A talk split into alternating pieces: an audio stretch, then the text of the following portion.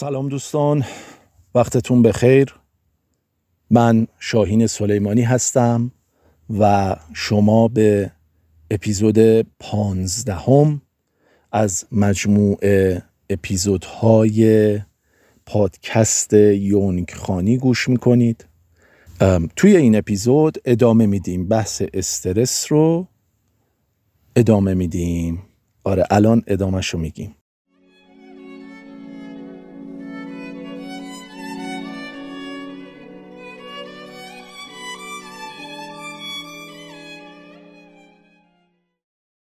این جمله که می‌خونم برآمده است از یکی از اسلایت های سایت متمم. حتما سعی کنید عضوش بشید متمم.org آموزش های بسیار فوق ای در این سایت هست. با مدیریت دوست و استاد عزیزم محمد رضا شعبان علی عزیز و بزرگ. هرچند شاید اگر ایشون خودشون بشنون این رو نمی‌دونم دوست دارن من استاد صدا زدم ولی واقعا جایگاه استادی دارن ایشون و خیلی چیزا به من یاد دادن نحوه فکر کردن رو. آموزش های مختلف در روانشناسی در مدیریت و اینها.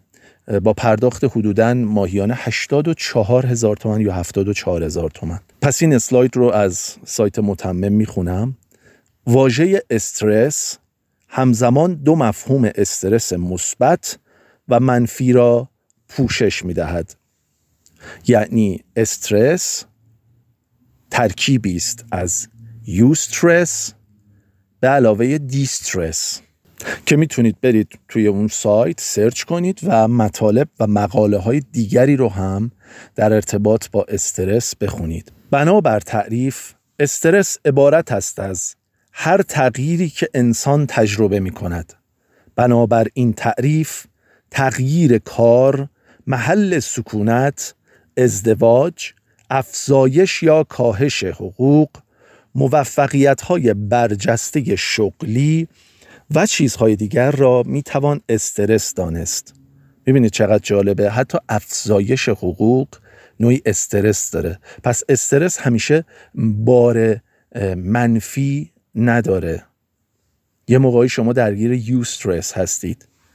طبق تعریف ریچارد لازاروس استرس حالتی است که وقتی تجربه می شود که مسئولیت ها افزون بر مقداری باشد که انسان بتواند با آن کنار بیاید و به این جهت فرد فشاری را متحمل می شود پس زمانهایی که یه کار جدیدی رو می‌خواید شروع بکنید انتظارش رو داشته باشید. اگه دیدید حالتون بده به هم ریختید میزون نیستید طبیعیه. اینجا شما دچار استرس شدید. چون آدمید. باز اسلاید دیگه ای رو از سایت متمم می‌خونم. استرس شرایط یا احساسی است که در آن فرد از لحاظ ادراکی بر این باور است که مجموع خواسته ها و انتظاراتی که از او وجود دارد فراتر از منابع امکانات و توانمندی های در اختیار اوست. پس یکی دیگه از نشونه هاش اینه که فکر می‌کنید یه کار خیلی بزرگتری از اون چیزی که می‌تونید رو انجام بدید. خیلی وقتا دیدید حالا من هی موضوع امتحان میاد تو ذهنم. کسب و کار نمی‌دونم. فکر می‌کردید هیچ وقت نمی‌تونید بچه به دنیا بیارید و بزرگش کنید و می‌بینید این کار رو کردید. هیچ وقت فکر نمی کردید که بتونید یک رابطه عاطفی خوب یک بتونید اصلا ازدواج بکنید. بتونید توی این کار برید مصاحبه بدید و قبول بشید. ولی شدید. پس در اون لحظات یه حس این رو دارید که اون رویداد فراتر از توانمندی های شماست. ولی شاید اینطوری نباشه. شما دچار استرس شدید.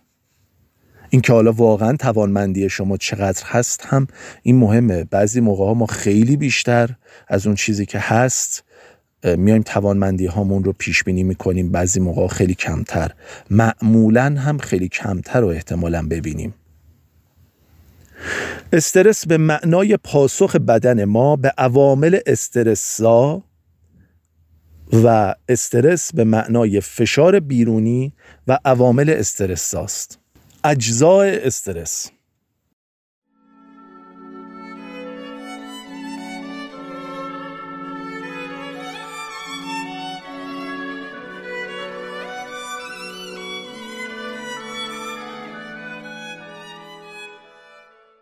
مفهوم استرس دو جزء اساسی دارد که عبارتند از استرسور و پاسخ استرسی استرسورها یا عوامل فشارزا محرک هایی هستند که بر قدرت و توانایی های فرد اثر گذاشته و بر او فشار می آورند. استرسور آن چیزی است که منجر به استرس می شود که هم می تواند توسط محرکات فیزیکی یا محرک های فیزیکی مانند گرما، سرما و سر و صدا و هم توسط محرک های روانشناختی مثل درد، احساس و تفکر و هم به وسیله محرک های اجتماعی مانند نوع روابط و مسائل اجتماعی ایجاد می شود. استرس به عنوان یک عامل بیرونی یا استرسور.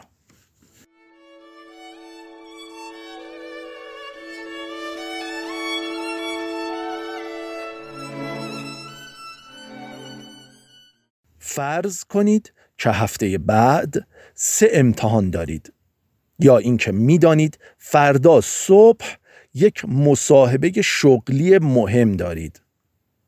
یا یک چک خیلی مهم با مبلغ بالا دارید که دو روز بعد باید نقد شود. اوف عجب شرایطی. یاد یکی از اپیزودهای پادکست رواق افتادم که توی اون حتی اروین یالوم می‌گفت من اروین یالوم ها اروین یالومه. میگفتش که من فردای یعنی فردا که نه روز قبلی که فرداش یک سخنرانی دارم معمولا بیخواب میشم. که حالا برید گوش کنید.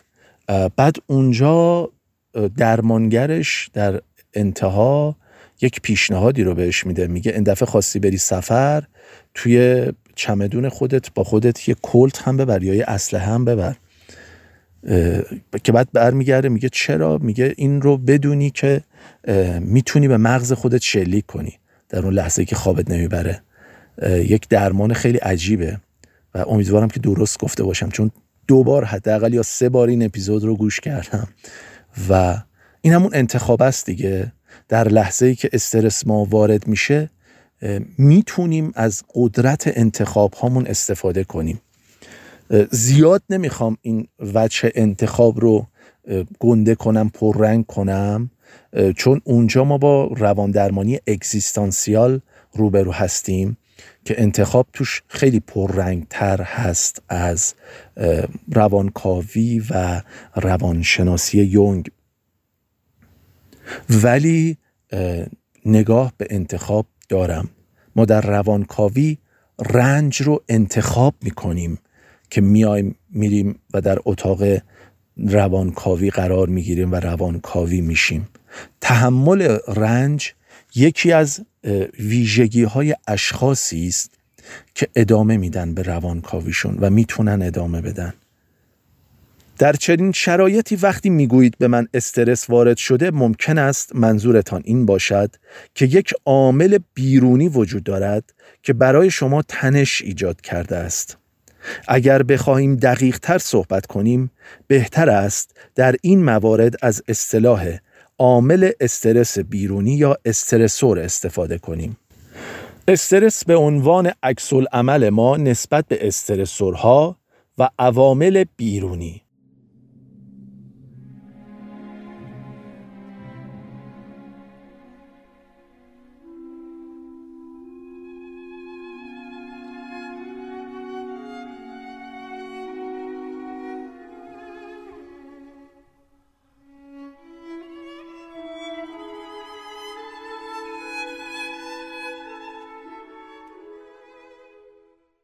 گاهی اوقات استرس عکس عمل ما به وضعیتی است که در آن قرار داریم. یعنی به نظر استرس یک واکنش هم هست به شرایطی که توش هستید. این عکس عمل ممکن است به شکل ذهنی، فیزیولوژیک و یا رفتاری بروز کند. حتما برای شما هم پیش آمده که بگویید الان نمی‌توانم بر روی خواندن این نامه تمرکز کنم. چون خیلی استرس دارم. یا اینکه با دوست یا همکار خود درگیری لفظی پیدا کرده باشید و به او بگویید مرا ببخش این روزها خیلی دچار استرس هستم. یا اینکه در یک جلسه بخشی از اعداد و ارقام داخلی و سری شرکت خودتان را مطرح کنید و بعدا بگویید آنقدر استرس داشتم و تحت فشار روانی بودم که نفهمیدم نباید آن ارقام را بگویم. در این حالت منظور ما از استرس پاسخ بدن به عامل استرسا و فشارهای روانی است. استرسورها دو نوع هستند مثبت و منفی. مثبت یا یوسترس منفی یا دیسترس تأثیر استرسورها بر عملکرد تا حدودی متغیر و پیچیده است. خب در اینجا یکم باید از وجه تخیلتون استفاده کنید چون ما تصویر نداریم بهتون نشون بدیم. یه منحنی یو شکل رو در نظر بگیرید. یو شکل به سمت پایین یعنی یو برعکس. یه محور اون محور ایگرگ اون عمل کرد اگر باشه و محور ایکس اون فشار. خب حالا این منحنی میره میره میره میره بالا تا مثل یک میله ای که اینجوری کجش کرده باشیم یه قوس بهش داده باشیم انحنا داده باشیم. در ابتدای این منحنی در نقطه صفر فشار فشار کم و بی‌حوصلگی وجود داره. وقتی به اوج خودش می‌رسه این منحنی بهترین عمل کرده ما در اون نقطه است که ناحیه بهترین عمل کرده بعد اون فشار یه ذره بیشتر بشه یعنی یه خط تقارن بکشید بین این یو برعکس یا نیم دایره برعکس. چی شد؟ اون اون خط تقارن وقتی که شکسته بشه یا تو منحنی نرمال طبیعی یا منحنی نرمال استاندارد رو سرچ بکنید توی اینترنت یه منحنی می‌بینید. از اون خط میانگین یه ذره که میره جلوتر ما به ناحیه استرس بالا یا استراب و ناراحتی دچار میشیم. خیلی ساده رو بخوام بگم. ببینید استرس تا یه جایی باعث عملکرد خوب شما میشه یعنی فشار تا یه جایی باعث عملکرد خوب شما میشه. از یه جایی وقتی فشار خیلی زیاد بشه فشار بیشتر بشه در اون حوزه عمل کردی شما چی میشه؟ تأثیرش برعکس میشه تأثیر سو می‌ذاره. حالا میریم جلوتر بازی منحنی رو هی توضیح میدیم. نگران نباشید. ولی فکر کنم فهمیدنی بودش. همون منحنی نرمال طبیعی یا منحنی نرمال طبیعی استاندارد شده رو اگر سرچ بکنید اون اون منحنی طبق اون منحنی من سعی می‌کنم یه توضیحاتی روش بدم.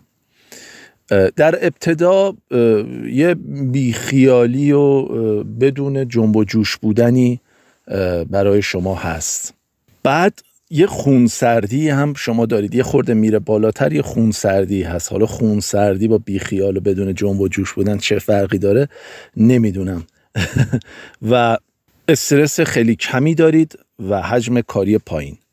پس در واقع وقتی حجم کاری پایین هست یک خونسردی به همراه یک بیخیالی برای شما اتفاق میفته. یه خورده که میره بالاتر این منحنی می‌خواد به پیک و اوج خودش برسه. که این استرس استرس بهینه است وقتی به اوج خودش می‌رسه این منحنی و به نقطه میانگین می‌رسه خستگی و افت انرژی رو ما شاهد هستیم. و وقتی که به اوج خودش برسه خستگی و افت انرژی اتفاق بیفته جایی هست که شما یکم باید به خودتون مرخصی بدید. یکم یه کاری بکنید. نمی‌دونم برید بیرون یه قهوه بنوشید اگه تو خونه اید. اگه سر کارید برید توی دستشویی اونجا یه آبی سر صورتتون بزنید. دیگه چی بگم؟ هر جایی هستید یه نقطه پیدا بکنید که برای لحظاتی بتونید یکم آرامش رو تجربه بکنید. الان برای خودم سوالی میشه. وقتی که یک تیم فوتبال در اوج استرس قرار می‌گیره چیکار باید بکنه؟ آها. اینجا به جایی می‌رسیم به تمرین هایی که سامورایی ها قبل از نبرد داشتن. یه فیلمی هستش که به اسم گوست داگ محصول 1999 به کارگردانی جیم جارموش.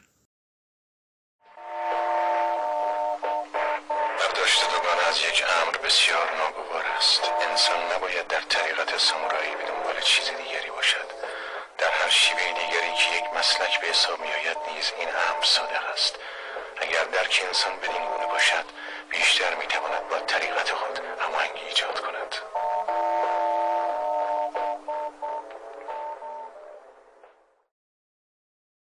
و یک کتابی هستش به اسم هاگا کوره کتاب سامورایی. و یه ترجمه های دیگه ای هم فکر می‌کنم توی بازار باشه طریق سامورایی. و از یاماموتو چونتومو ترجمه سید رضا حسینی نشت چشمه. من این کتاب رو دارم. که پشت کتاب رو براتون می‌خونم.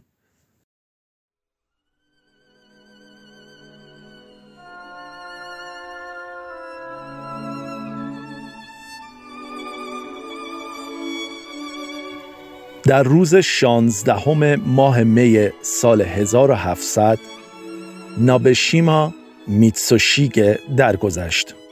یکی از نزدیکترین مریدان وی یاماموتو چونتومو سرخورده از تمایلات و گرایش های جانشین میتسوشیگه درخواست استعفا کرده و به وی اجازه داده شد به کسوت راهبی بودایی درآید. آن تابستان وی به عزلتگاهی کوچک کوچ کرد و در آنجا سالها در انزوازی است. در سال 1710 سامورایی جوانی به نام تاشیرو چوراموتو با وی آشنا گردید. مصاحبت آنها هفت سال دوام یافت و در دهم سپتامبر 1716 گفته های یاماموتو آنگونه که سامورایی جوان آنها را ثبت کرده بود در قالب کتابی درآمد و نام هاگاکوره بر آن نهادند پوشیده با برگها.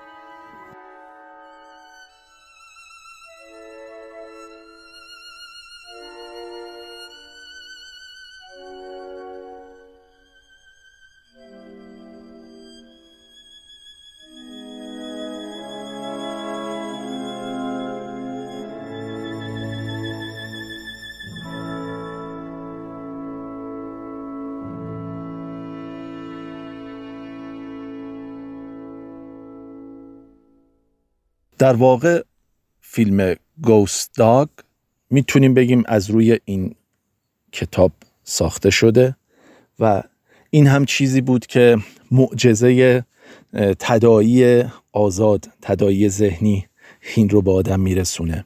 پس در واقع اگر تو اون لحظه ای که در اوج استرس قرار می‌گیرید مثل یک بازیگر فوتبال یا یک سامورایی در صحنه جنگ که امروزها دیگه ما صحنه جنگ شمشیر که نداریم که ولی در اوج لحظات پیکار زندگی اینکه چی کار باید کرد اینه که هر چقدر ما قبلش خودمون رو آماده بکنیم می‌تونیم در اون لحظه کنترل درونی بهتری داشته باشیم.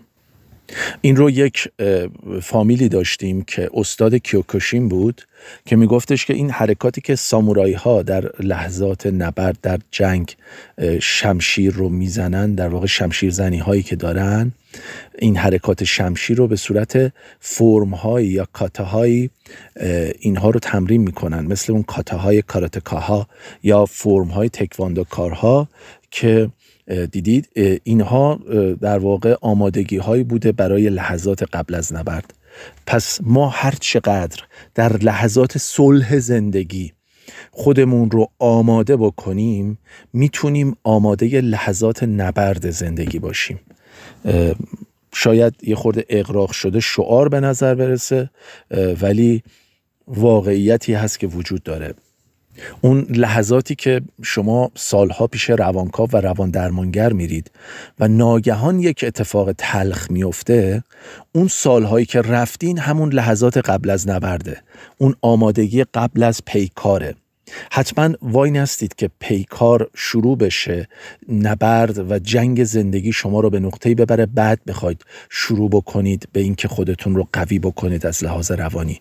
قبلش تلاش کنید که فکر کنید به اینکه زندگی اینجوریه که ما آرزوی بهترین ها رو داریم ولی خودمان را برای بدترین ها آماده می کنیم پس در واقع وقتی که استرس در منحنی نرمال از میانگین عبور بکنه خستگی بیش از اندازه رو داریم و وارد استرس بد میشیم که ضعیف شدن عمل کرد رو به عهده داره. که این موقع جاییه که میگیم استرس خیلی زیادی به من وارد شده و حجم کاری خیلی بالاست. همین جوری که ادامه پیدا بکنه وارد استراب وحشت خشم کارزدگی و مرحله فرسودگی میشیم و شکست و اختلال روحی و جسمی برامون اتفاق میفته. این این منحنی هم که الان دارم از روش براتون تحلیل می‌کنم دو تا, من دو تا محور داره. محور ایکسش سطح استرسه و محور ایگرگش میزان عملکرد شماست. دوباره یه قانون دیگه ای داریم به اسم قانون یرکس دادسون. که نحوه اثرگذاری اضطراب و استرس بر عملکرد رو بررسی می‌کنه. دوباره یه منحنی یو وارونه هستش که در ابتدا افزایش توجه و تمرکز رو شما دارین. در اوجش سطح بهینه هیجان و عملکرد رو دارین. و وقتی که ادامه پیدا می‌کنه اون عمل کرد افت می‌کنه یعنی برانگیختگی همینجوری ادامه پیدا می‌کنه عمل کرد افت می‌کنه و شما شاهد ضعیف شدن عمل کرد به دلیل استرس بالا هستید. مدل یو وارونه که به نام قانون یرکس داتسون هم شناخته می شود توسط دو روانشناس با نام های رابرت یرکس و جان داتسون در سال 1908 ساخته شده است. با وجود اینکه زمان زیادی از طرح این مدل میگذرد اما از آزمونهای مختلف سربلند بیرون آمده است این قانون رابطه میان فشار یا انگیختگی و عملکرد را نشان می دهد. بر اساس این مدل بالاترین عملکرد زمانی به دست می آید که افراد مقدار متوسطی فشار را تجربه می کنند.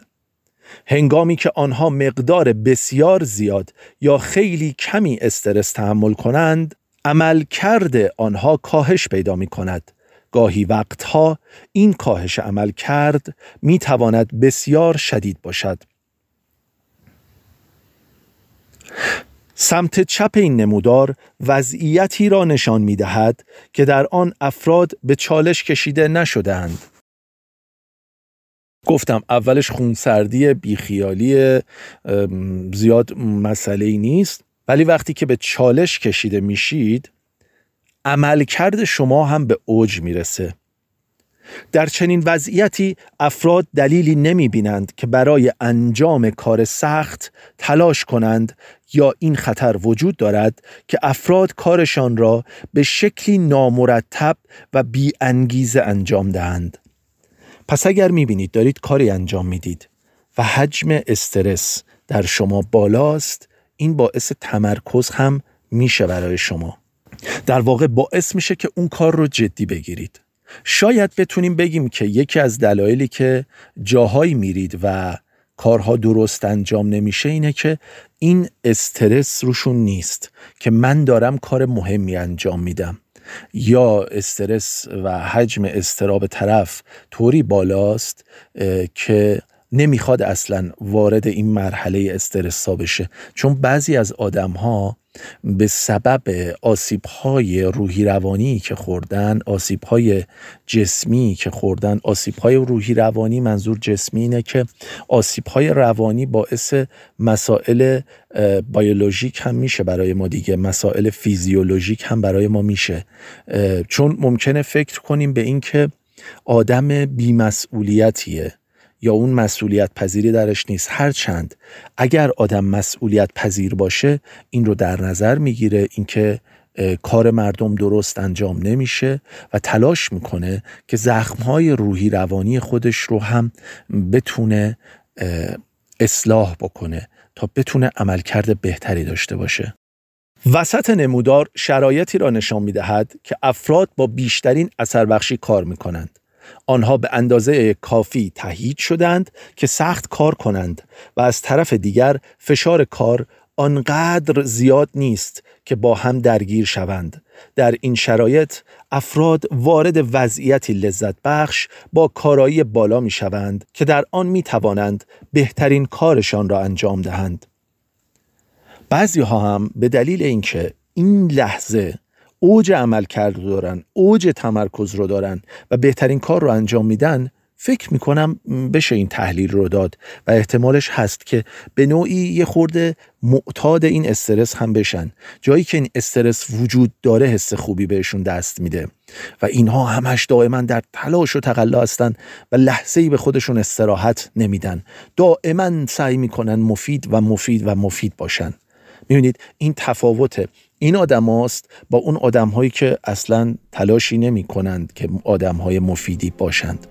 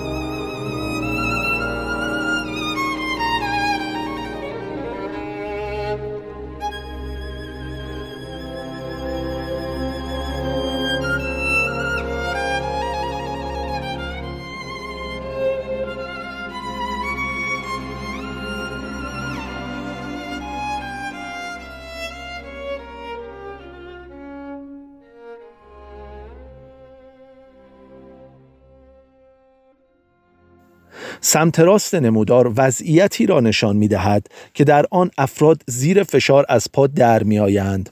آنها در زیر حجم کار و درخواست های زیادی که از آنها می شود غرق می شوند و ممکن است دچار پریشانی شوند. پس این هم از تحلیل اون نمودارهایی که براتون توضیح دادم نقطه صفر تحریک نقطه است که استرس وجود ندارد میزان توجه در حداقل است و در نتیجه عمل کرد صفر یا ناچیز است. پس تا اینجا به نتیجه رسیدیم که استرس خوب هم هست. ولی تا کجاش؟ تا کجا برانگیختگی اتفاق بیفته یا تهیج بشیم؟ وقتی استرس افزایش مییابد عملکرد هم افزایش مییابد. و وقتی هم که استرس خیلی زیاد می شود عمل کرد رو به زوال می رود و در حد اکثر استرس نیز دوباره عمل کرد به صفر می رسد. نکته مهم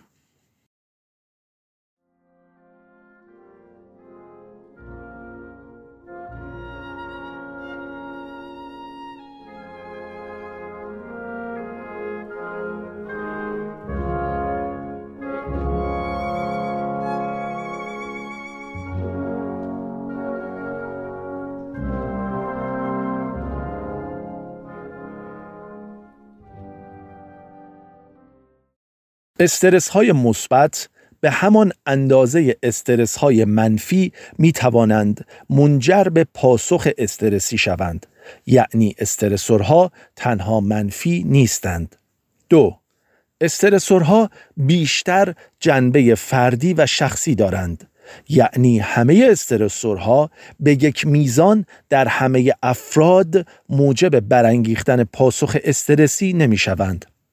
پس می بینید خیلی سابجکتیوه اینکه این موضوع باعث استرس برای شما میشه برای اون آدم دیگه نمیشه. توجه کنید که برخی استرسورها حالت عمومی و حجمی دارند و می توانند در تمامی افراد موجب استرس گردند مثل جنگ، تورم و چیزهای دیگر. هرچند آن هم بر حسب شدت می تواند تفاوتهای فردی داشته باشد. پس می‌بینید لحظاتی هم هست که هممون دچار استرس میشیم. ولی باز نسبت به توانایی های افراد و تفاوت های فردیشون می‌تونه استرس بر یکی بیشتر باشه بر یکی کمتر. ممکنه که پیام زلزله میاد یه سری از آدم ها واقعا دست و پاشون رو گم کنن یه سری از آدم های دیگه نه اونقدر دست و پاشون رو گم نکنن بلکه پیدا هم بکنند. اومدم فکر روبروی دست و پا گم کردن چیه؟ بتونن اوضاع رو در دست بگیرن یا بتونن مدیریت بحران داشته باشن؟ نوع تصور فرد از عامل استرس و چگونگی آمادگیش با مواجهه با آن استرس می باشد. در واقع نوع تصور فرد از اون عامل استرسا و آمادگیش در مواجهه با اون استرس می‌تونه تعیین کننده این باشه که چقدر فشار روانی به اون آدم وارد بشه. خب فکر می‌کنم که دیگه کافی باشه.